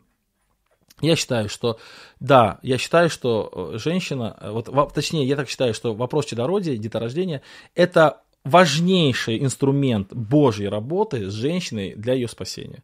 И когда женщина этот вопрос берет в свои руки, она как бы лишает Бога а, а, важного инструмента для формирования ее как спасенного человека. Вот для мужчины таким инструментом является труд, а для женщины чадородие. Поэтому Бог и избрал в качестве наказания за грех для мужчины тяжелый труд, а для женщины трудности в чадородии. Потому что это то, что женщине и мужчине нужно для их духовного совершенствования. Вот. Идем дальше. Сергей спрашивает. Приветствую, Денис Владимирович. Такой вопрос. Написано в послании к Колоссянам. О горнем помышлять, а не земном. Как это практически понимать? Мы же живем по плоти, во плоти точнее, и так или иначе помышляем о земном, и даже больше, чем о земном. Но я вам расскажу о моем сотруднике, которым мы вместе работали, и он мечтал поехать в одну страну. Вот. По-моему, я не помню, куда он хотел, то ли в Таиланд, я не помню, уже давно это было. Но тогда еще заграничные поездки вообще редкость была большая, и многие-многие люди вообще не ездили никуда. А он, у него был паспорт, и он готов был поехать. Прям очень сильно хотел. Вот. И э, отпуск был раз в год, и это был разговор, который я сейчас говорю, был в январе, а отпуск у него был в октябре. То есть это почти через там, почти больше, чем полгода. Вот, и он ходил на работу, он очень хороший специалист был, хорошую зарплату получал, и много что он делал на работе, но каждый раз говорил о том, что он поедет в отпуск, и все время жил этим отпуском. Хотя, конечно же, когда он там сидел за компьютером и программировал, то он не думал об отпуске, но всегда, когда только он оторвался от компьютера, то есть он думал об отпуске. А может быть, даже когда и программировал, думал об этой стране. Вот то же самое здесь. Понятно, мы занимаемся разными самыми делами, но у нас вот внутри как бы основное помышление – это горем. То есть мы живем ожиданием Божьего, да, ожиданием вот этого большого мира, который нам Бог ожид... Э, пошлет и который, э, которого мы ожидаем, да, вот этого горнего, этого служения Богу, этого будущей жизни, ну, всего церкви, всего-всего, что превышает это земные вот эти рубежи. Даже если мы занимаемся добычей хлеба. Вот таким образом. Елена, является ли игра в карты с мирскими друзьями, однокурсниками для времяпровождения на уроке которого нет грехом? Да, я считаю, что является. Почему? Потому что карты у нас в стране, ну и вообще во всем мире, однозначно ассоциируются с чем-то очень плохим. То есть с преступным, с азартным, э, с греховным. То есть карты это э, как бы такое атрибут чего-то очень плохого и скверного. Даже в этом мире это все понимают прекрасно. Поэтому мы не можем участвовать в этом, потому что это явно мы участвуем в что-то плохом. Поэтому так, так делать нельзя. Вот. Руслан спрашивает. Приветствую, Денис Владимирович. Вопрос в следующем. Вникай в себя и в учение, занимайся им постоянно. Что подразумевается под словами «вникай в учение»? Если речь о писании, то почему вначале пишет необходимо вникать в себя? Вникать в себя и в учение – это значит сравнивай себя и учение. То есть вникай в писание и в себя, сравнивай. То есть я читаю в писании, например, «Будьте ко всем миролюбивы». Смотрю в себя, я ко всем миролюбив. Да, к большой части людей я миролюбив, а вот к этим я не миролюбив. У меня к ним нет. Вник в себя, вник в учение, сравнил и справился. То есть вникай в себя и в учение, занимайся им постоянно. То есть не то, что вникай в себя, там, в свои какие-то э, желания, какие-то помыслы, саморефлексией занимайся, там, э, каким-то самопознанием, а еще и в учении занимайся. Как бы два таких вот источника какого-то своего размышления. Нет, здесь имеется вникай в себя, в смысле сравнивай себя и Писание. Вот. Елисей спрашивает. Приветствую, если Серафим позовет к себе на канал, пойдете? Бахмутский сходил и получилось потрясающе. Наверное, пойду. Ну, вряд ли он позовет, вот, но, наверное, пойду.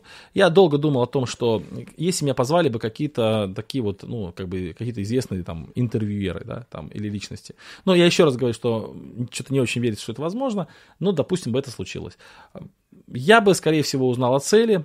Вот когда с Антонием Дулевичем мне приглашали диспут, я же сразу отказался. То есть мне не хотелось с ним иметь диспута, потому что, ну, по некоторым причинам. Я видел его настрой, я видел его цели, я видел его общение в группе до того, как мы начали диспут. И я отказался, несколько раз отказывался.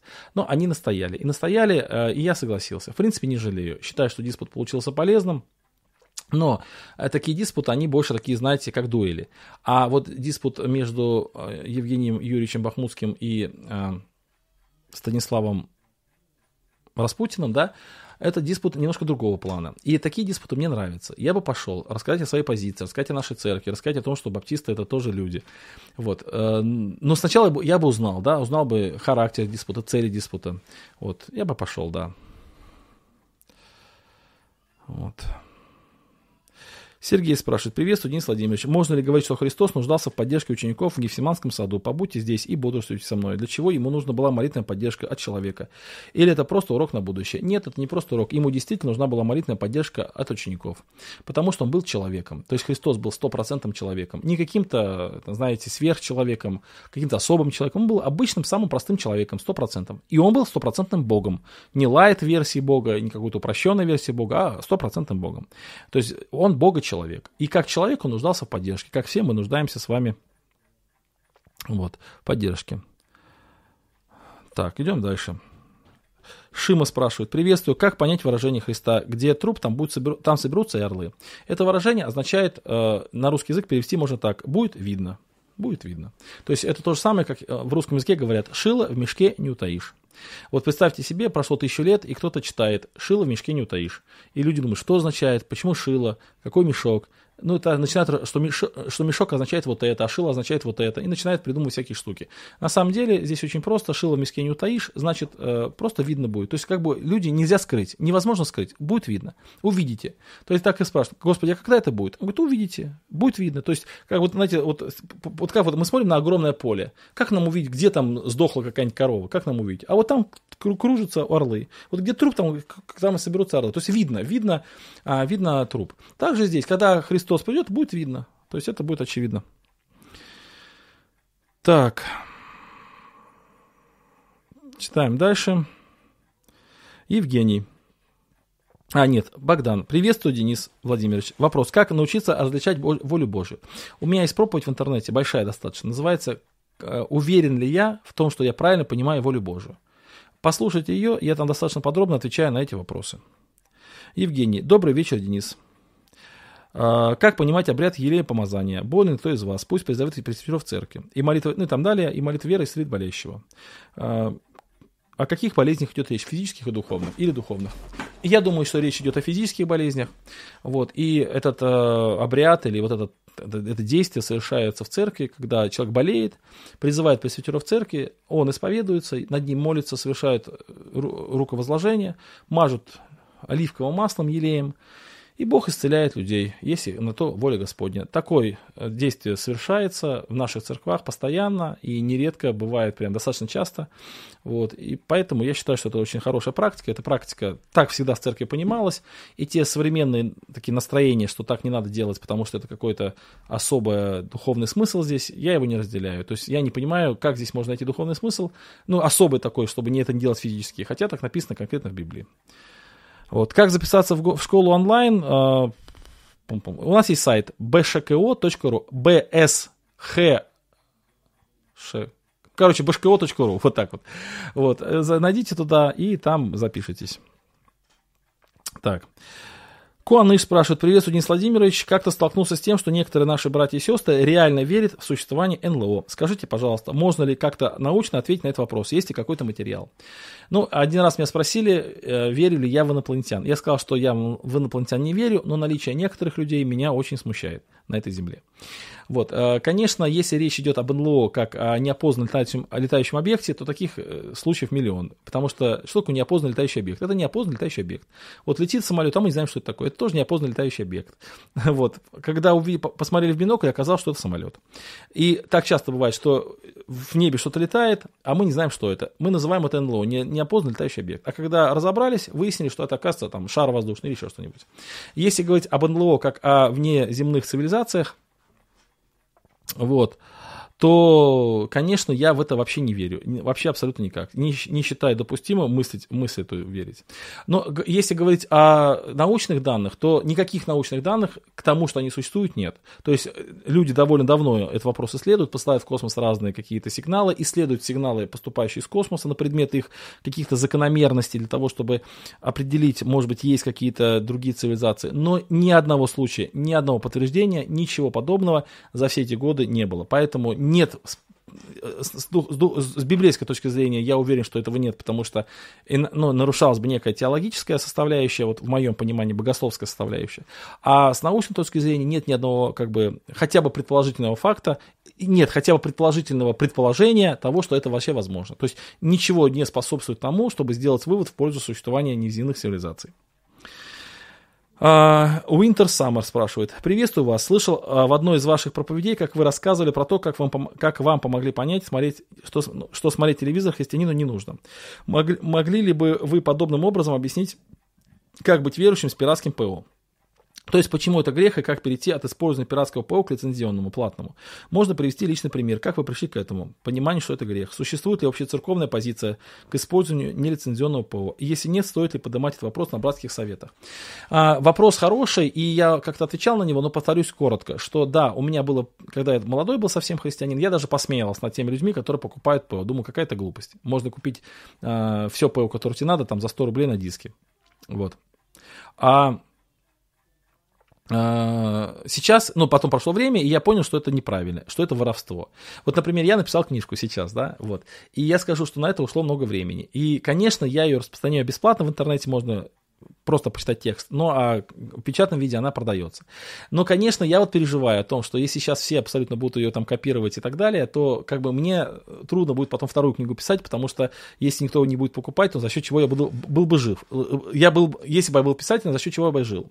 Поэтому я знаю, что, например, допустим, для писателей это довольно, довольно трудно, когда их книги просто бесплатно копируют, потому что это э, не позволяет им дальше творчеством заниматься. Вот. Или, например, допустим, вот э, мы там игры создаем, да, тоже мы вкладываем это большие деньги, мы нанимаем людей и так далее, и так далее. И если вдруг просто тот нас сворует нашу как бы даже идею и там сделать где-то для нас, это будет болезненно, потому что это будет удар не то, что по нашей прибыли, а вообще по существованию, потому что мы не смогли бы дальше развиваться. Поэтому я пришел к выводу еще давно, еще до всяких своих собственных так, идей, к тому, что пиратское ПО это неправильно использовать для христианина. Поэтому это как воровство. Я его не использую. То есть у меня ни одной программы пиратской нет. Все, что, я нуж... Все, что нужно мне, я купил. Вот. Кстати, на маках это легче, потому что огромное огромное количество ПО, которое нужно, оно предоставляется уже сразу в э, комплекте с, с э, компьютером. Вот. Если вдруг мне нужна какая-то программа, которой у меня нет, и она платная, то я либо покупаю по подписке, например, на месяц купил подписку, попользовался, потом убрал подписку. Вот. А либо еще бесплатные аналоги, либо еще человек, у которого есть такая программа, и он мне сделает то, что нужно. Поэтому я считаю, что, конечно, это определенная, даже не духовный рост, а рост некого сознания. То есть мы в России выросли, в Советском Союзе, где все бесплатно, вот, и где все общее. А мир немножко по-другому устроен, и поэтому нам нужно немножко просто пере, переосмыслить ситуацию. Вот. Петр спрашивает. Приветствую, брат Денис. А, ну, стоит ли этот вопрос поднимать на братских? Да, стоит, но я думаю, что стоит аккуратненько очень. Не нужно спорить, не нужно а, всех обвинять в том, что вы воры, воры вы все тут. Так делать не надо, просто потому что люди просто не понимают. Многие вещи просто не понимают. Какой-нибудь брат, он даже вообще не знает, что такое ПО. Он пользуется компьютером, у него Word поставил, там ему какой-нибудь внук, и он им пользуется этим Word, даже без понятия, что такое слово лицензионный или не лицензионный, он не знает. Поэтому, конечно, здесь нужно быть очень аккуратным, но потихонечку эту идею надо продвигать, чтобы люди пользовались только лицензионным программным обеспечением. Это правильно. Вот. Так. Добрый вечер. Нужно ли так? Это, это я не отвечаю на вопросы. По поводу книги. Прочитал вашу книгу, а не скопировал, стал продавать. Если кто-то просто прочитал, да, ну, их прочитал, прочитал. Как, как быть с продуктами компаний, которые ушли из РФ? А, ну, опять-таки, так, так же я, например, не пользуюсь продуктами, которые ушли из РФ. Ну, ушли, ушли, там, нахожу другие какие-то варианты. Вот, э, поэтому или, или нахожу варианты оплатить. Например, вот э, компания Apple, она никуда не ушла. Она прекрасно в России функционирует. И можно оплачивать легко все ее сервисы, и никаких проблем в этом нет. Любые программы из App Store покупаются абсолютно легко, э, через, э, ну, просто через телефонный, как бы сказать, номер, а не через карточку. Вот. Так, спасибо за добрые слова, Ольга. Идем дальше. Приветствую, брат Денис. Люди умирают. Кто младенец, кто в глубокой старости. У меня вопрос. В вечности в каком состоянии мы будем пребывать? Возраст земной. Я не знаю, Петр. Вот у меня как-то давно-давно я читал такую мысль, что мы будем в том возрасте, который для нас самый подходящий. Ну, то есть, все-таки бывает так, что человек в каком-то возрасте, вот самый, вот самый человек, да, то есть, бывают очень красивые пожилые люди, бывает прям, ну, в расцвет приходит где-то в средние года. Может быть, таки, в таком возрасте мы и будем. А может быть, вообще понятие возраста, это все-таки понятие некоего греха, да, то есть, как бы старение, старение, это все-таки э, процесс греховный. Когда вот грех уйдет из нашего тела, то мы станем такими, какими мы должны стать. Вот, вот у меня вопрос, почему ученики не узнавали Христа?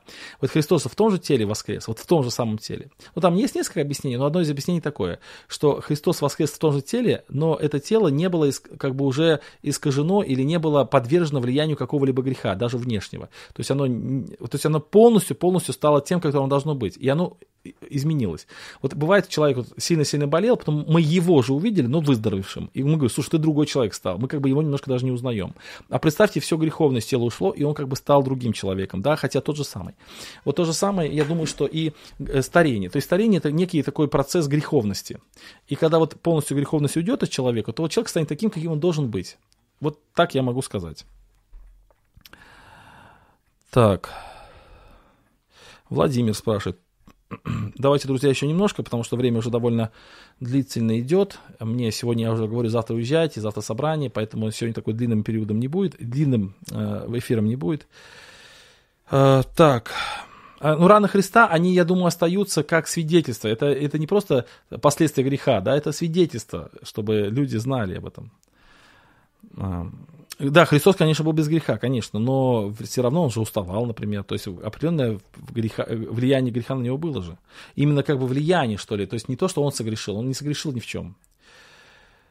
Так, будут ли те вопросы, которые вы не успели ответить в прошлый раз, в этот раз? Нет, не будут. И даже сегодня на, на все вопросы я не отвечу. И те вопросы, на которые не отвечу, ну, придется, проп... они, наверное, пропадут. Я думаю, что надо этим, с этим делать, я не знаю. Просто 94, 97 вопросов. Ну, как на них ответить, это нереально. А что в этом случае делать, я не знаю. Евгений спрашивает, приветствую, после всего Моисей и Аарон пришли к фараону, сказали ему, так говорит Господь, Бог Израилев, отпусти народ мой, чтобы он совершил мне праздник в пустыне. О каком празднике идет речь, я не знаю, о каком празднике конкретно идет речь. Может быть, можно исследовать, э, в какое время это все было и какой праздник был а, какой праздник там намечался, ну, я просто не знаю какой. Да, они намеревались, они намеревались уйти навсегда, но, э, знаете как, вот, то есть, то есть они намеревались совершить праздник, а потом уйти навсегда. Поэтому никакого обмана, я так понимаю, что в речи Моисея не было. То есть он просто не раскрывает весь путь. Он говорит о том, о, о том первом шаге, который они хотели сделать. Так, Дианесса спрашивает. «Э, приветствие, есть такой вопрос. Часто люди, если... Так, давайте, наверное, этот вопрос мы сейчас пропустим, потому что Ну, в общем, короче, если девушка, над девушкой было совершено какое-то наругание, ну, вот какое-то поругание, то как бы типа она виновата, потому что откровенно э, выглядела слишком. Такое мнение есть среди верующих. Как-то, как-то, кто же все-таки виноват? Ну, знаете, э, Дианесса, здесь на этот вопрос трудно ответить, потому что, вот, например, девушка, допустим, э, села, верующая девушка, села с неверующими людьми в машину, поехала на дискотеку, там э, ей предложили алкоголь, она не отказалась, а потом оказалась э, в таком положении, о котором вы сейчас пишете. И ну, типа, она говорит, а я не хотела, типа, меня побудили. Ну, извините меня, трудно предположить, что ты поедешь на дискотеку с мерзкими людьми, в светской компании, с, с мужчинами, которые явно чего-то хотят, и ты как бы потом ожидал что-то другое. То есть, вряд ли ты ожидала, что тебе потом там Библию читать будут. Вот, и ты удивилась, что там, оказывается, не на молитвенное собрание тебя пригласили.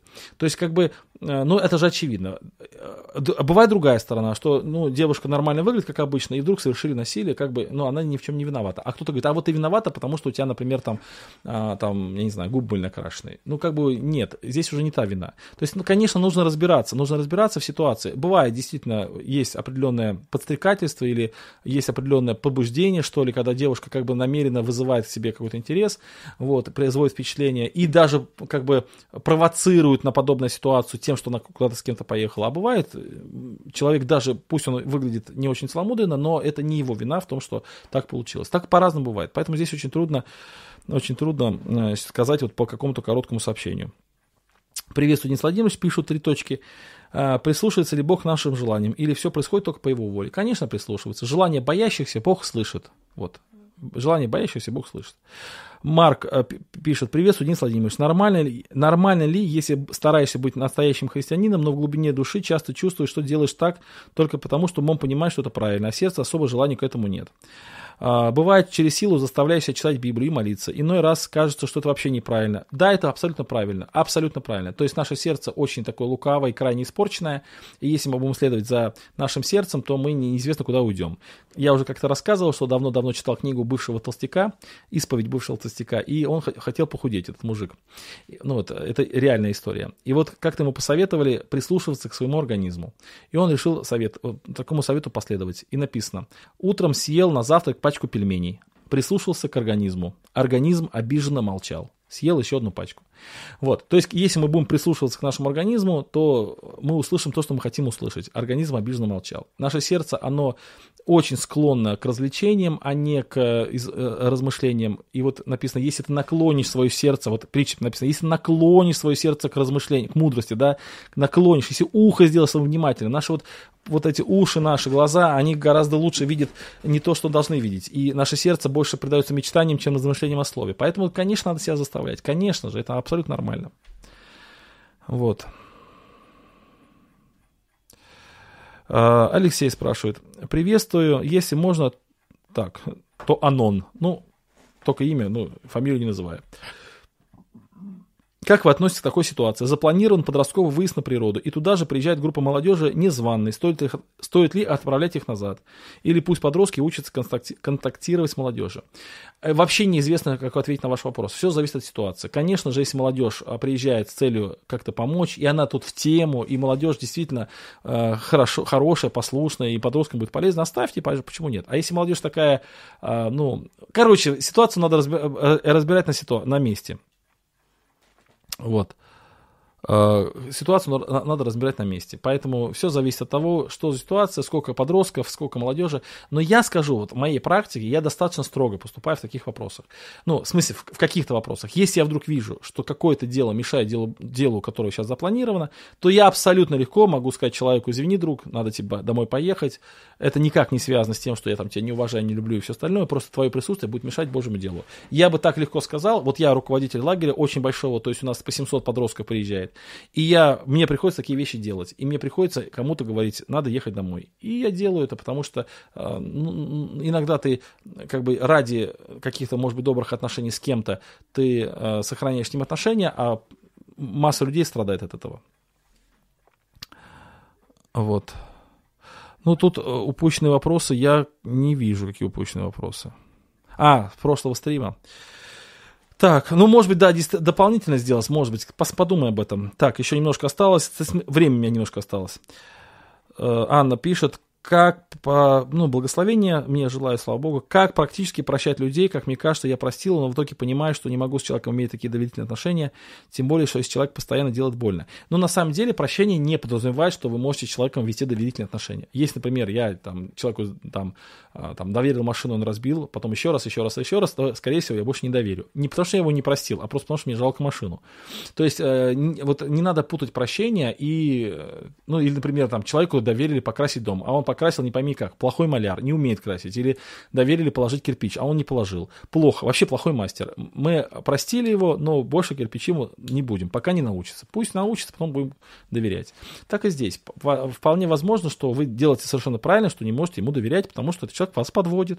Вот. Но прощение это подразумевает то, что вы к нему э, относитесь, вы за него молитесь, вы не желаете ему зла, вы готовы с ним общаться, даже если эмоционально это, к этому не готовы, эмоционально, все равно вы это делаете на, на как бы внешне хотя бы так, это тоже хорошо, это победа, это не лицемерие.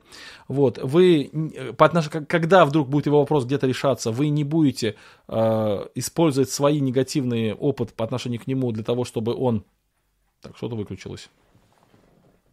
Да. А, чтобы как-то плохо против него как-то а, вести и так далее. То есть вы постараетесь, чтобы он а, был, ну, чтобы вот ваше отношение к нему не влияло на, или точнее ваш опыт жизни не влиял на отношение к нему лично, а в вопросах дел можно жить по-другому. Так.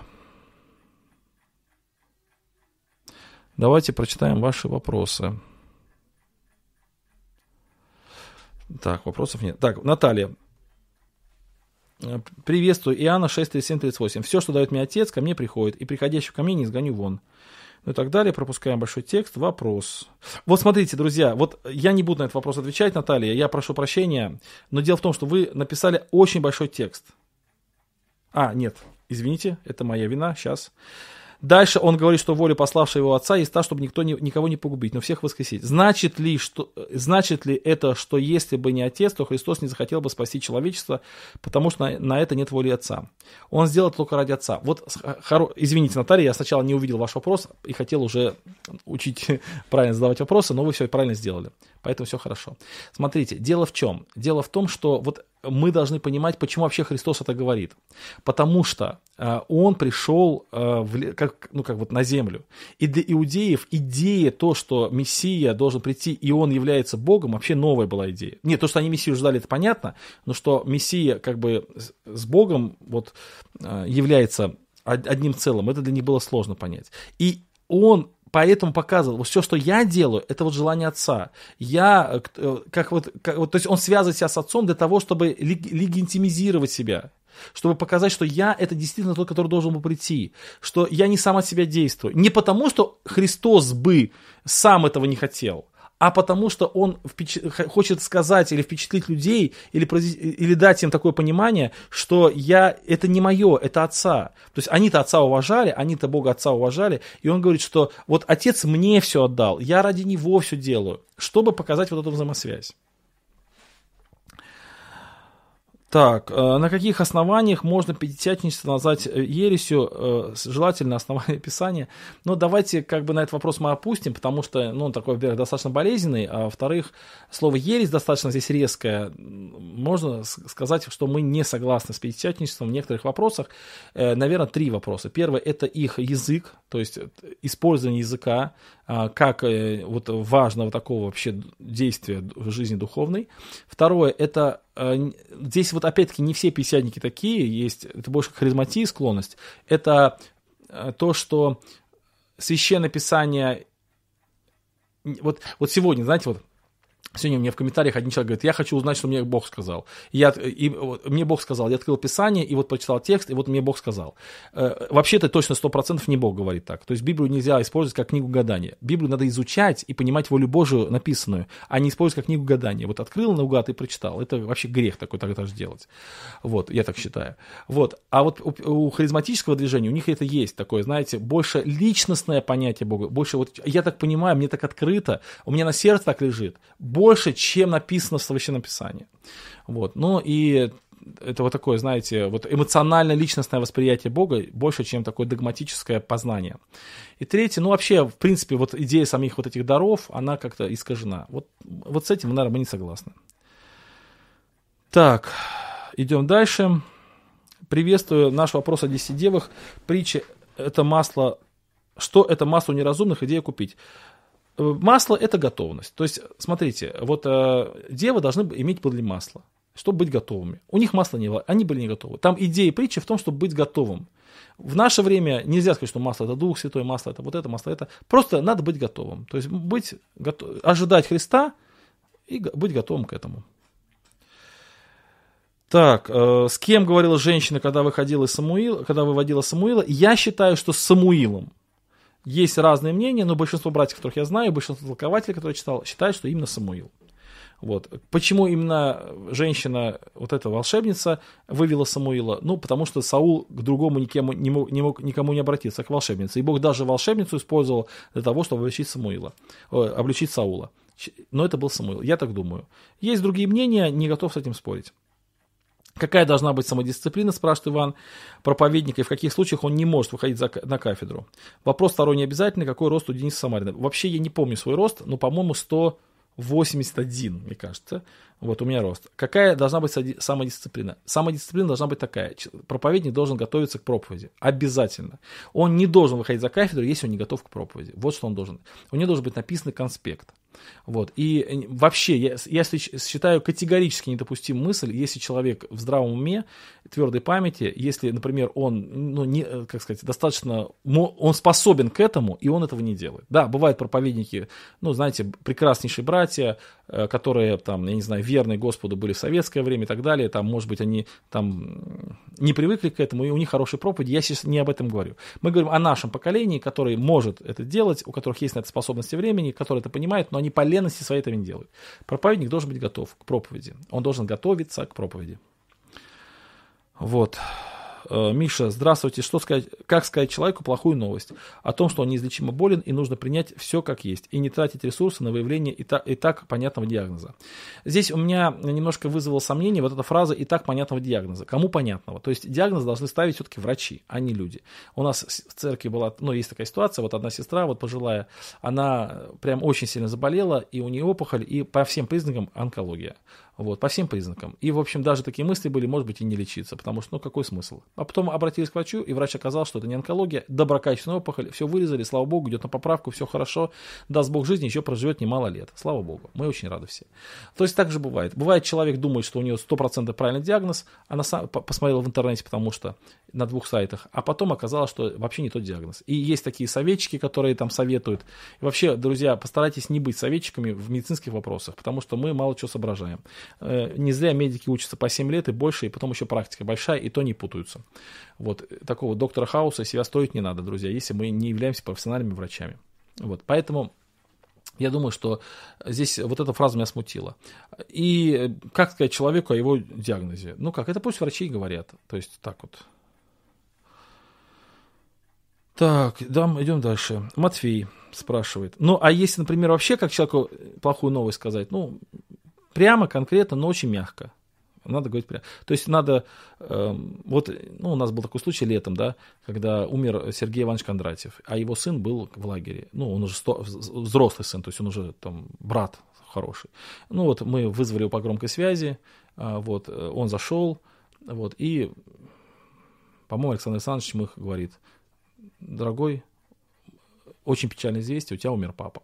Все. То есть сразу, конкретно, без всяких подготовок. Вот у Чехова есть рассказ, называется «Дипломат», когда э, Аристарх Иванович, полковник Пискарев, сообщал своему другу Михаилу, как там, Михаилу Петровичу о том, что у него умерла жена. Так он его довел до истерики своей подготовкой. Вот послушайте, у Чехова рассказ «Дипломат» называется.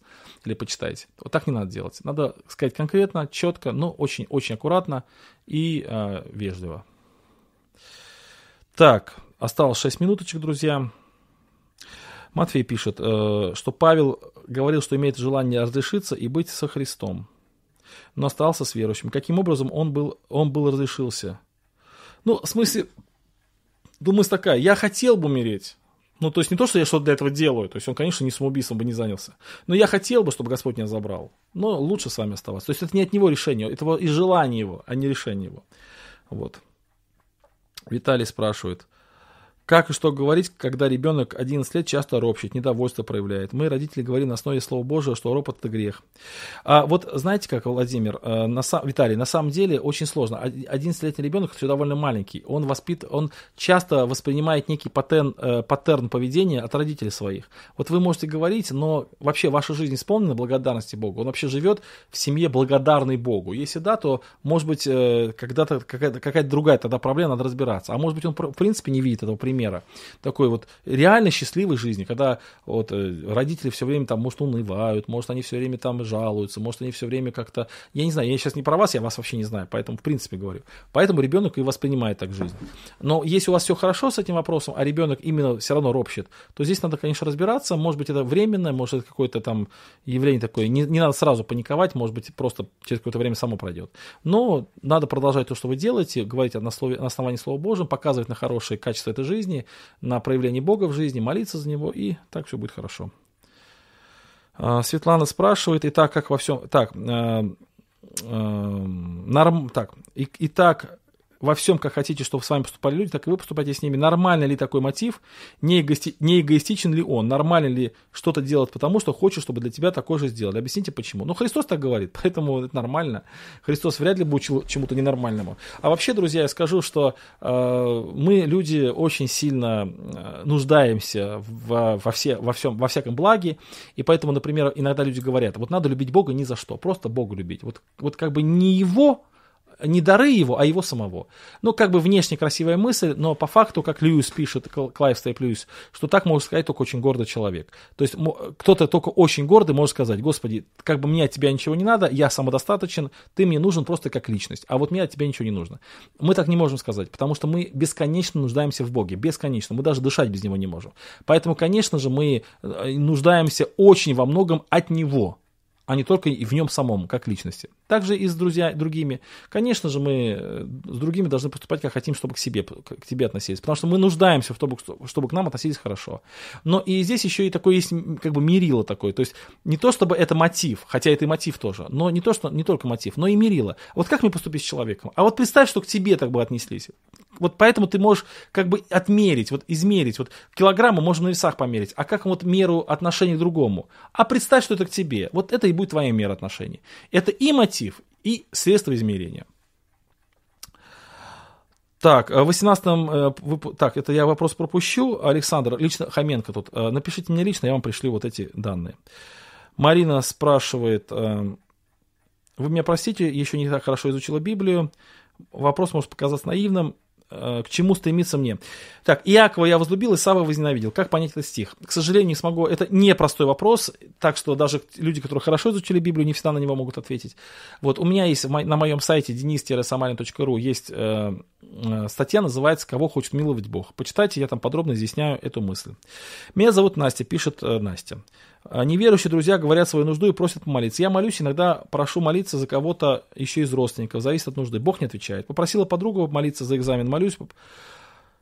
Попросила подруга, не сдает. В следующий раз опять просит. Так каждый раз. Как понять, Бог не хочет, чтобы я молилась? Нет, дело в том, что вообще насчет молитвы вопрос непростой. Вот если подруга, например, плохо учится, а вы молитесь, чтобы она сдала хороший экзамен. Ну, как она хорошо сдаст экзамен? Как один мальчик вышел с экзамена и говорит, Господи, сделай так, чтобы Берлин стал, стал столиц, столицей Японии. То есть он там ответил на вопрос э, столицы Японии, сказал Берлин, написал. А потом молится, чтобы Господь изменил э, географию. Вот так и здесь. Поэтому э, вообще молитва это... Мы же не шаманы, да, чтобы управлять Богом. У Бога есть свой план по отношению к каждому человеку. Мы молимся Богу, мы выражаем ему свою просьбу. А он делает, как считает нужным. И вообще молитва, в принципе, это даже не способ изменения реальности, это способ предоставления себя в пользу Бога. И поэтому людям нужно говорить не о том, что ты знаешь, вот я вот, э, вот верующий, я за тебя помолюсь, Бог все сделает. Надо людей, наоборот, э, приводить к тому, чтобы они сами молились, чтобы они сами строили отношения с Богом. Да, мы можем сказать, что мы, мы за тебя помолимся, можем за тебя помолимся, но не надо гарантировать результат. Мы же не знаем планов Божьих по отношению к этому человеку. Поэтому э, так вот. К вам просьба сделать канал, и, канал именно ответы в прямом эфире на YouTube. Кстати, хороший вариант. Может быть, мы так и сделаем. Один из эфиров мы сделаем такой, чтобы в прямом, ответ, в прямом эфире были. Вот. Ну, хорошо, друзья, наверное, все. Тут еще много вопросов. Вот, я на вопросе от Валентина остановился, но тут еще очень много вопросов. Я буду заканчивать, потому что мне, правда, надо уже готовиться. Извините, извините, пожалуйста, те, кто не, кому не ответил на вопросы. Мне очень неловко, а, потому что много вопросов. Я благодарен, что вы мне доверяете, что задаете вопросы, но, друзья, просто по-другому никак. Вот, поэтому буду думать, как изменить это служение, чтобы всем отвечать на вопросы. Вот, может быть, действительно сделать так в прямом эфире подумаем. Друзья, есть хорошее предложение, пишите в телеграм-канале у меня. А, вот, переходите по ссылочке, чтобы заказать мою книжку. Буду рад за ваши отзывы. Ну, на этом все, друзья. Пусть вас Господь благословит. С Богом. В следующий раз, да, вот как написано в Иерусалиме, я уезжаю на курс на две недели. Если получится во время курсов сделать э, вопрос-ответы, сделаю. Если не получится, ну, значит, через две недельки мы с вами встретимся. Да благословит вас Господь. Я закрываю трансляцию.